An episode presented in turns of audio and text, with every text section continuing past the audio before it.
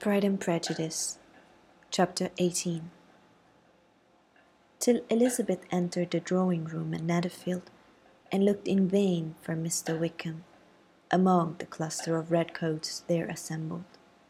A doubt of his being present had never occurred to her. The certainty of meeting him had not been checked by any of those recollections that might not unreasonably have alarmed her. She had dressed with more than usual care, and prepared in the highest spirit for the conquest of all that remained unsubdued of his heart, trusting that it was not more than might be won in the course of the evening. But in an instant arose the dreadful suspicion of his being purposely omitted, for Mr. Darcy's pleasure, in the Bingleys' invitation to the officers, and though this was not exactly the case. The absolute fact of his absence was pronounced by his friend, Mr. Denny, to whom Lydia eagerly applied, and who told them that Wickham had been obliged to go to town on business the day before, and was not yet returned, adding, with a significant smile, I do not imagine his business would have called him away just now, if he had not wished to avoid a certain gentleman here. This part of his intelligence, though unheard by Lydia, was caught by Elizabeth, and as it assured her that Darcy was not less answerable for Wickham's absence than if her first surmise had been just, every feeling of displeasure against the former was so sharpened by immediate disappointment that she could hardly reply with tolerable civility to the polite inquiries which he directly afterwards approached to make attention, forbearance, patience with Darcy was injury to Wickham. She was resolved against any sort of conversation with him, and turned away with a degree of ill humour which she could not wholly surmount even in speaking to Mr. Bingley, whose blind partiality provoked her. But Elizabeth was not formed for ill humour, and though every prospect of her own was destroyed for the evening, it could not dwell long on her spirits, and having told all her griefs to Charlotte Lucas, whom she had not seen for a week, she was soon able to make a voluntary transition to the oddities of her cousin, and to point him out to her particular notice. The two first dances, however, brought a return of distress. They were dances of mortification. Mr. Collins, awkward and solemn, apologizing instead of attending, and often moving wrong without being aware of it, gave her all the shame and misery which a disagreeable partner for a couple of dances can give. The moment of her release from him was ecstasy. She danced next with an officer, and had the refreshment of talking of Wickham and of hearing that he was universally liked. When those dances were over, she returned to Charlotte Lucas, and was in conversation with her, when she found herself suddenly addressed by Mr. Darcy. It took her so much by surprise in his application for her hand, that, without knowing what she did, she accepted him. He walked away again immediately, and she was left to fret over her own want of presence of mind. Charlotte tried to console her. I dare say you will find him very agreeable. Heaven forbid! That would be the greatest misfortune of all, to find a man agreeable whom one is determined to hate. Do not wish me such an evil. When the dancing recommenced, however, and Darcy approached to claim her hand, Charlotte could not help cautioning her in a whisper not to be a simpleton, and allow her fancy for Wickham to make her appear unpleasant in the eyes of a man of ten times his consequence. Elizabeth made no answer, and took her place in the set, amazed at the dignity to which she was arrived in being allowed to stand opposite to Mr. Darcy, and reading in her neighbours' looks their equal amazement in beholding it. They stood for some time without speaking a word, and she began to imagine that their silence was to last through the two dances, and at first was resolved not to break it, till suddenly fancying that it would be the greatest punishment to her partner to oblige him to talk. She made some slight observation of the dance. He replied, and was again silent. After a pause of some minutes, she addressed him a second time with, It is your turn to say something now, Mr. Darcy. I talked about the dance, and you ought to make some kind of remark on the size of the room or the number of people. He smiled and assured her that whatever she wished him to say should be said. Very well, that reply will do for the present. Perhaps by and by I may observe that private balls are much pleasanter than public ones. But now we may be silent. Do you talk by rule then? When you were dancing? Sometimes. One must speak a little, you know. It would look odd to be entirely silent for half an hour together, and yet, for the advantage of some, conversation ought to be so arranged as that they may have the trouble of saying as little as possible. Are you consulting your own feelings in the present case? Or do you imagine that you're gratifying mine? Both, replied Elizabeth archly, for I've always seen a great similarity in the turning of our minds. We are each of an unsocial, taciturn disposition, unwilling to speak, unless we expect to say something that will amaze the old room, and be handed down to posterity with all the eclat of a proverb. This is no very striking resemblance of your own character, I'm sure, said he. How near it may be to mine, I cannot pretend to say. You think it a faithful portrait, undoubtedly. I must not decide on my own performance. He made no answer, and they were again silent till they had gone down the dance, when he asked her if she and her sisters did not very often walk to Meryton. She answered in the affirmative, and unable to resist the temptation, added, When you met us there the other day, we had just been forming a new acquaintance. The effect was immediate. A deeper shade of hauteur overspread his features, but he said not a word, and Elizabeth, though blaming herself for her own weakness, could not go on. At length Darcy spoke and in a constrained manner said, Mr. Wickham is blessed with such happy manners as may ensure his making friends. Whether he may be equally capable of retaining them is less certain. He has been so unlucky as to lose your friendship, replied Elizabeth with emphasis, and in a manner which he is likely to suffer from all his life. Darcy made no answer and seemed desirous of changing the subject. At that moment, Sir William Lucas appeared close to them, meaning to pass through the set to the other side of the room. But on perceiving Mr. Darcy, he stopped with a bow of superior courtesy to compliment him on his dancing and his partner. I've been most highly gratified indeed, my dear sir. Such very superior dancing is not often seen. It is evident that you belong to the first circles, Allow me to say, however, that your fair partner does not disgrace you, and that I must hope to have this pleasure often repeated, especially when a certain desirable event, my dear Eliza, glancing at her sister and Bingley, shall take place. What congratulations will there flow in? I appeal to Mr. Darcy, but let me not interrupt you, sir. You will not thank me for detaining you from the bewitching converse of the young lady whose bright eyes are also upbraiding mine. The latter part of this address was scarcely heard by Darcy, but Sir William's allusion to his friend seemed to strike him forcibly, and his eyes were directed with a very serious expression towards Bingley and Jane, who were dancing together. Recovering himself, however, shortly, he turned to his partner and said, Sir William's interruption has made me forget what we were talking about. I do not think we were speaking at all. Sir William could not have interrupted any two people in the room who had less to say for themselves. We have tried two or three subjects already without success, and what we are to talk of next, I cannot imagine. What think you of books? said he, smiling.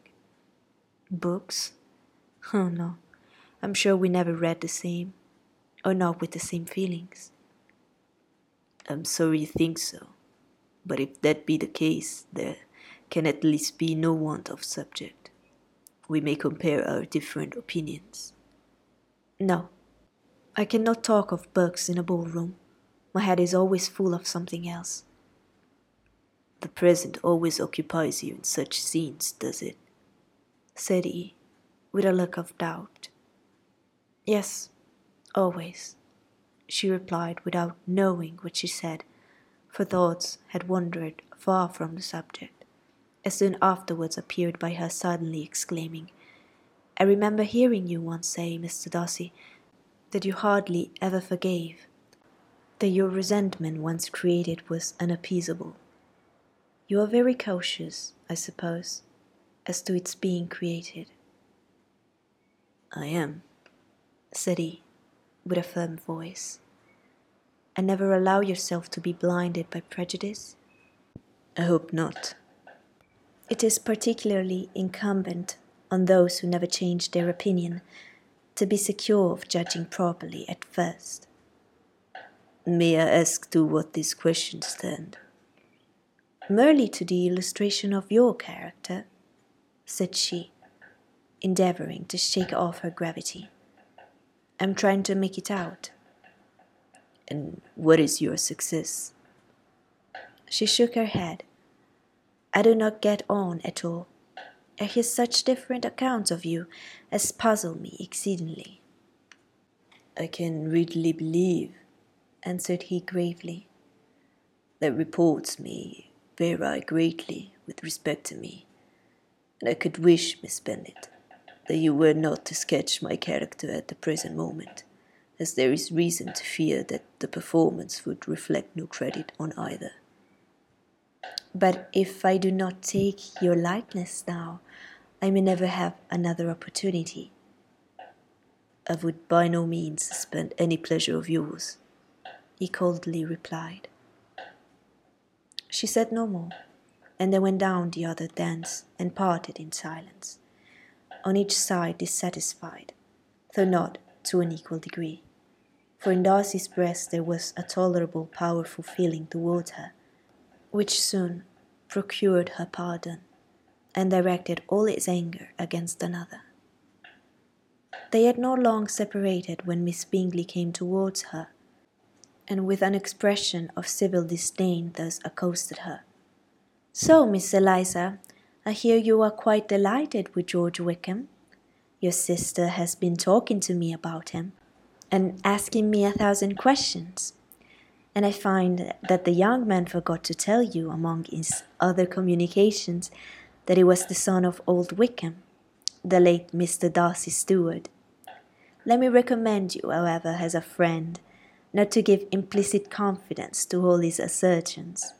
For as to Mr. Darcy's using him ill, it is perfectly false, for, on the contrary, he has always been remarkably kind to him, though George Wickham has treated Mr. Darcy in a most infamous manner. I do not know the particulars, but I know very well that Mr. Darcy is not in the least to blame, that he cannot bear to hear George Wickham mentioned, and that though my brother thought he could not well avoid including him in his invitation to the officers, he was excessively glad to find that he had taken himself out of the way. His coming into the country at all is a most insolent thing indeed, and I wonder how he could presume to do it. I pity you, Miss Eliza, for this discovery of your favourite's guilt, but really, considering his descent, one could not expect much better. His guilt and his descent appear by your account to be the same, said Elizabeth angrily. For I've heard you accuse him of nothing worse than of being the son of Mr. Darcy's steward, and of that, I can assure you, he informed me himself. I beg your pardon, replied Miss Bingley, turning away with a sneer. Excuse my interference. It was kindly meant. Insolent girl, said Elizabeth to herself. You're much mistaken if you expect to influence me by such a paltry attack as this. I see nothing in it but your own wilful ignorance and the malice of Mr. Darcy. She then sought her elder sister, who had undertaken to make inquiries on the same subject of Bingley. Jane met her with a smile of such sweet complacency, a glow of such happy expression, as sufficiently marked how well she was satisfied with the occurrences of the evening. Elizabeth instantly read her feelings, and at that moment solicited for Wickham, resentment against these enemies, and everything else, gave way before the hope of Jane's being in the fairest way for happiness. I want to know, said she, with a countenance no less smiling than her sister's, what you have learned about Mr. Wickham. But perhaps you have been too pleasantly engaged to think of any third person, in which case you may be sure of my pardon. No, replied Jane, I have not forgotten him, but I have nothing satisfactory to tell you. Mr. Bingley does not know the whole of his history, and is quite ignorant of the circumstances which have principally offended Mr. Darcy, but he will vouch for the good conduct, the probity and honour of his friend, and is perfectly convinced that Mr. Wickham has deserved much less attention from Mr. Darcy than he has received. And I am sorry to say that, by his account as well as his sister's, Mr. Wickham is by no means a respectable young man. I'm afraid he has been very imprudent, and has deserved to lose Mr. Darcy's regard. Mr. Bingley does not know Mr. Wickham himself? No, he never saw him till the other morning at Meryton. This account, then, is what he has received from Mr. Darcy. I'm satisfied, but what does he say of the living? He does not exactly recollect the circumstances though he has heard then from Mr. Darcy more than once. But he believes that it was left to him conditionally only. I have not a doubt of Mr. Bingley's sincerity, said Elizabeth warmly. But you must excuse my not being convinced by assurances only. Mr. Bingley's defence of his friend was a very able one, I dare say but since he is unacquainted with several parts of the story, and has learned the rest from that friend himself, I shall venture still to think of both gentlemen as I did before. She then changed the discourse to one more gratifying to each, and on which there could be no differences of sentiment. Elizabeth listened with delight to the happy, though modest hopes which Jane entertained of Bingley's regard and said all in her power to heighten her confidence in it. On their being joined by Mr. Bingley himself, Elizabeth withdrew to Miss Lucas. To those inquiry after the pleasantness of her last partner, she had scarcely replied. Before Mr. Collins came up to them, and told her with great exultation that he had just been so fortunate as to make a most important discovery. I found out, city. By a singular accident, that there is now in the room a near relation of my patroness. I happened to overhear the gentleman himself mentioning to the young lady who does the honours of this house the name of his cousin Mr. Bourgh, and of her mother, Lady Catherine. How wonderful these sort of things occur! Who would have thought of my meeting with, perhaps, a nephew of Lady Catherine de Bourgh in this assembly? I'm most thankful that this discovery is made in time for me to pay my respect to him, which I'm now going to do, and trust he will excuse my not having done it before. My total ignorance of the connection must plead my apology. You are not going to introduce yourself to Mr. Darcy? Indeed, I am. I shall entreat his pardon for not having done it earlier. I believe him to be Lady Catherine's nephew. It will be my power to assure him that her ladyship was quite well yesterday's night. Elizabeth tried hard to dissuade him from such a scheme, assuring him that Mr. Darcy would consider his addressing him without introduction as an impertinent freedom rather than a compliment to his aunt. That it was not in the least necessary there should be any notice on either side, and that if it were, it must belong to Mr. Darcy, the superior in consequence, to begin the acquaintance. Mr. Collins listened to her with the determined air of following his own inclination, and when she ceased speaking, replied thus My dear Miss Elizabeth, I have the highest opinion in the world of your excellent judgment in all matters within the scope of your understanding. But permit me to say that there must be a wide difference between the established forms of ceremony amongst the laity and those which regulate the clergy. For give me leave to observe that I consider the clerical office as equal in point of dignity with the highest rank in the kingdom, provided that a proper humility of behavior is at the same time maintained. You must therefore allow me to follow the dictates of my conscience on this occasion, which leads me to perform what I look on as a point of duty.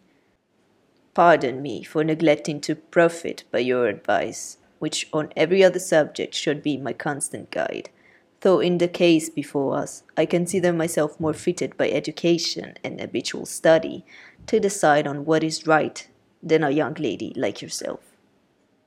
And with a low bow, he left her to attack Mr. Darcy, whose reception of his advances she eagerly watched, and whose astonishment at being so addressed was very evident. Her cousin prefaced this speech with a solemn bow, and though she could not hear a word of it, she felt as if hearing it at all, and saw in the motion of his lips the words apology Hunsford, and Lady Catherine de Bourgh. It vexed her to see him expose himself to such a man. Mr. Darcy was eyeing him with unrestrained wonder, and when at last Mr. Collins allowed him time to speak, replied with an air of distant civility.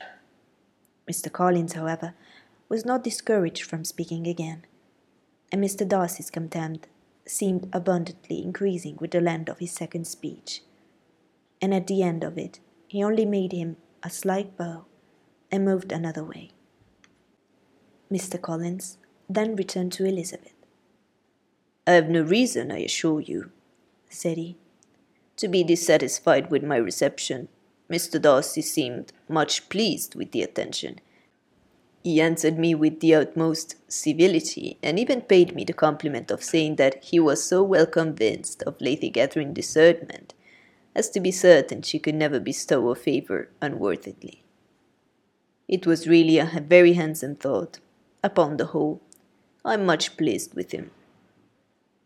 As Elizabeth had no longer any interest of her own to pursue, she turned her attention almost entirely on her sister and Mr. Bingley, and the train of agreeable reflections which her observation gave birth to made her perhaps almost as happy as Jane.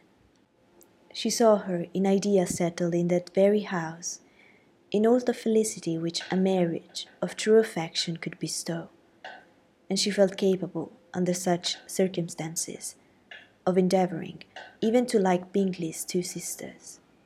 Her mother's thoughts she plainly saw were bent the same way, and she determined not to venture near her, lest she might hear too much. When they sat down to supper, therefore, she considered it a most unlucky perverseness which placed them within one of each other, and deeply was she vexed to find that her mother was talking to that one person, Lady Lucas, freely, openly, and of nothing else but of her expectation that Jane would be soon married to Mr. Bingley. It was an animating subject, and Mrs. Bennet seemed incapable of fatigue while enumerating the advantages of the match. His being such a charming young man, and so rich and living but three miles from them, were the first points of self gratulation.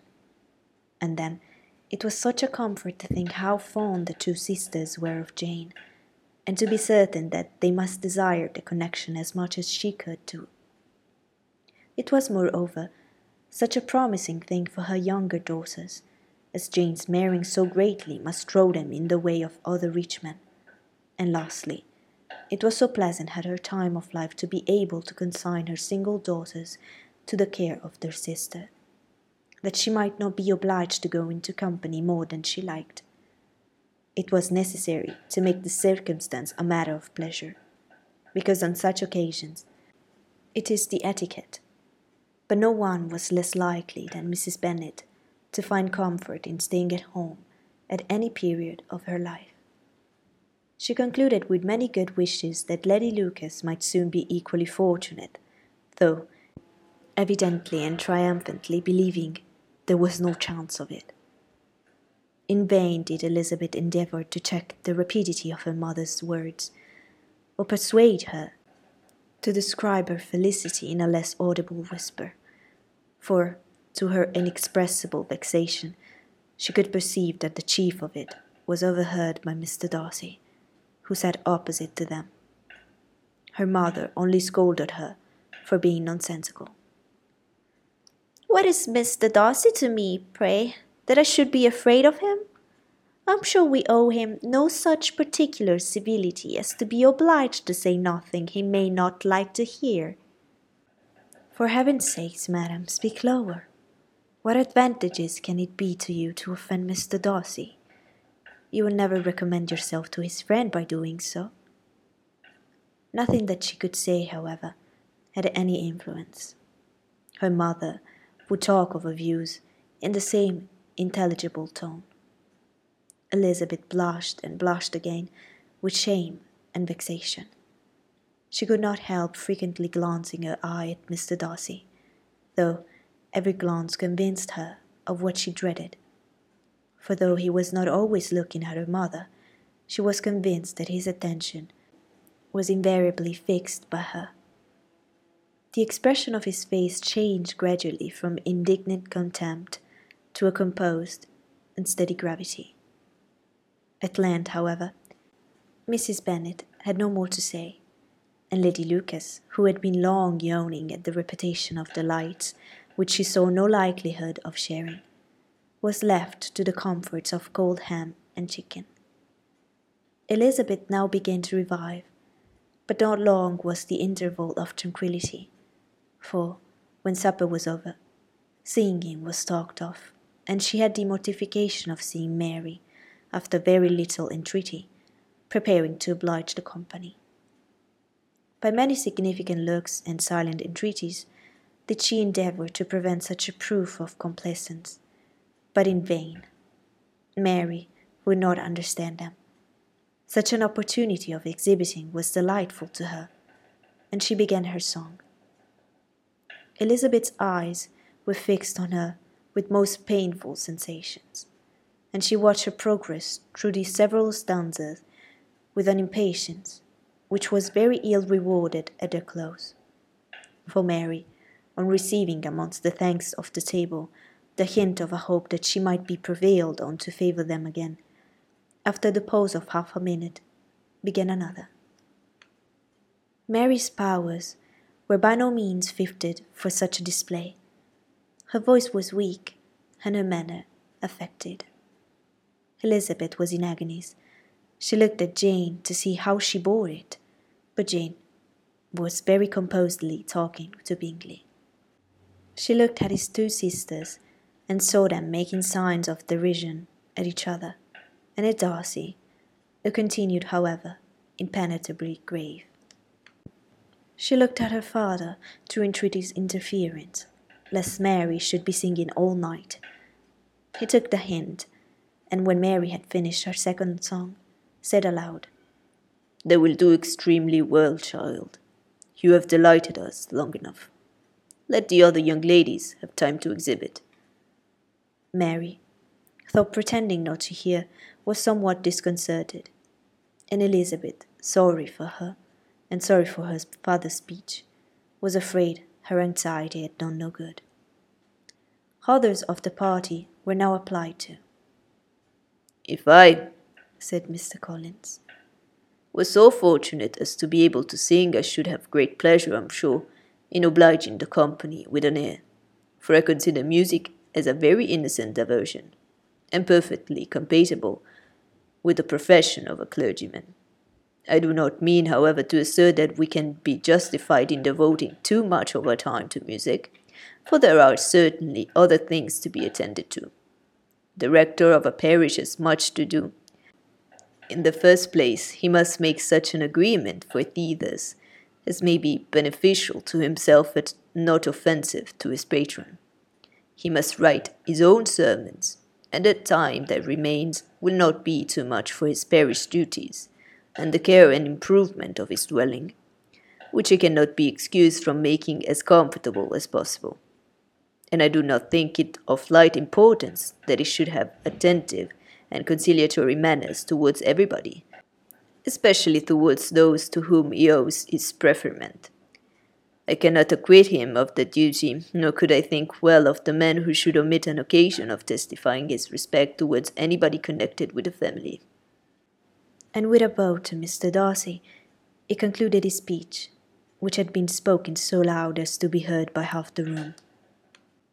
Many stared, many smiled, but no one looked more amused than Mr. Bennet himself, while his wife seriously commenced Mr. Collins for having spoken so sensibly, and observed in half a whisper to Lady Lucas that he was a remarkably clever, good kind of young man. To Elizabeth, it appeared that, had her family made an agreement to expose themselves as much as they could during the evening, it would have been impossible for them to play their parts with more spirit or finer success. And happy did she think it for Bingley and her sister that some of the exhibition had escaped his notice, and that his feelings were not of a sort to be much distressed by the folly which he must have witnessed. That his two sisters and Mr. Darcy, however, should have such an opportunity of ridiculing her relations was bad enough, and she could not determine whether the silent contempt of the gentlemen or the insolent smiles of the ladies were more intolerable. The rest of the evening brought her little amusement. She was teased by Mr. Collins, who continued most perseveringly by her side and thought he could not prevail with her to dance with him again, put it out of her power to dance with others. In vain did she entreat him to stand up with somebody else, and offered to introduce him to any young lady in the room. He assured her that as to dancing he was perfectly indifferent to it, that his chief object was by delicate attentions to recommend himself to her, and that he should therefore make a point of remaining close to her the whole evening. There was no arguing upon such a project.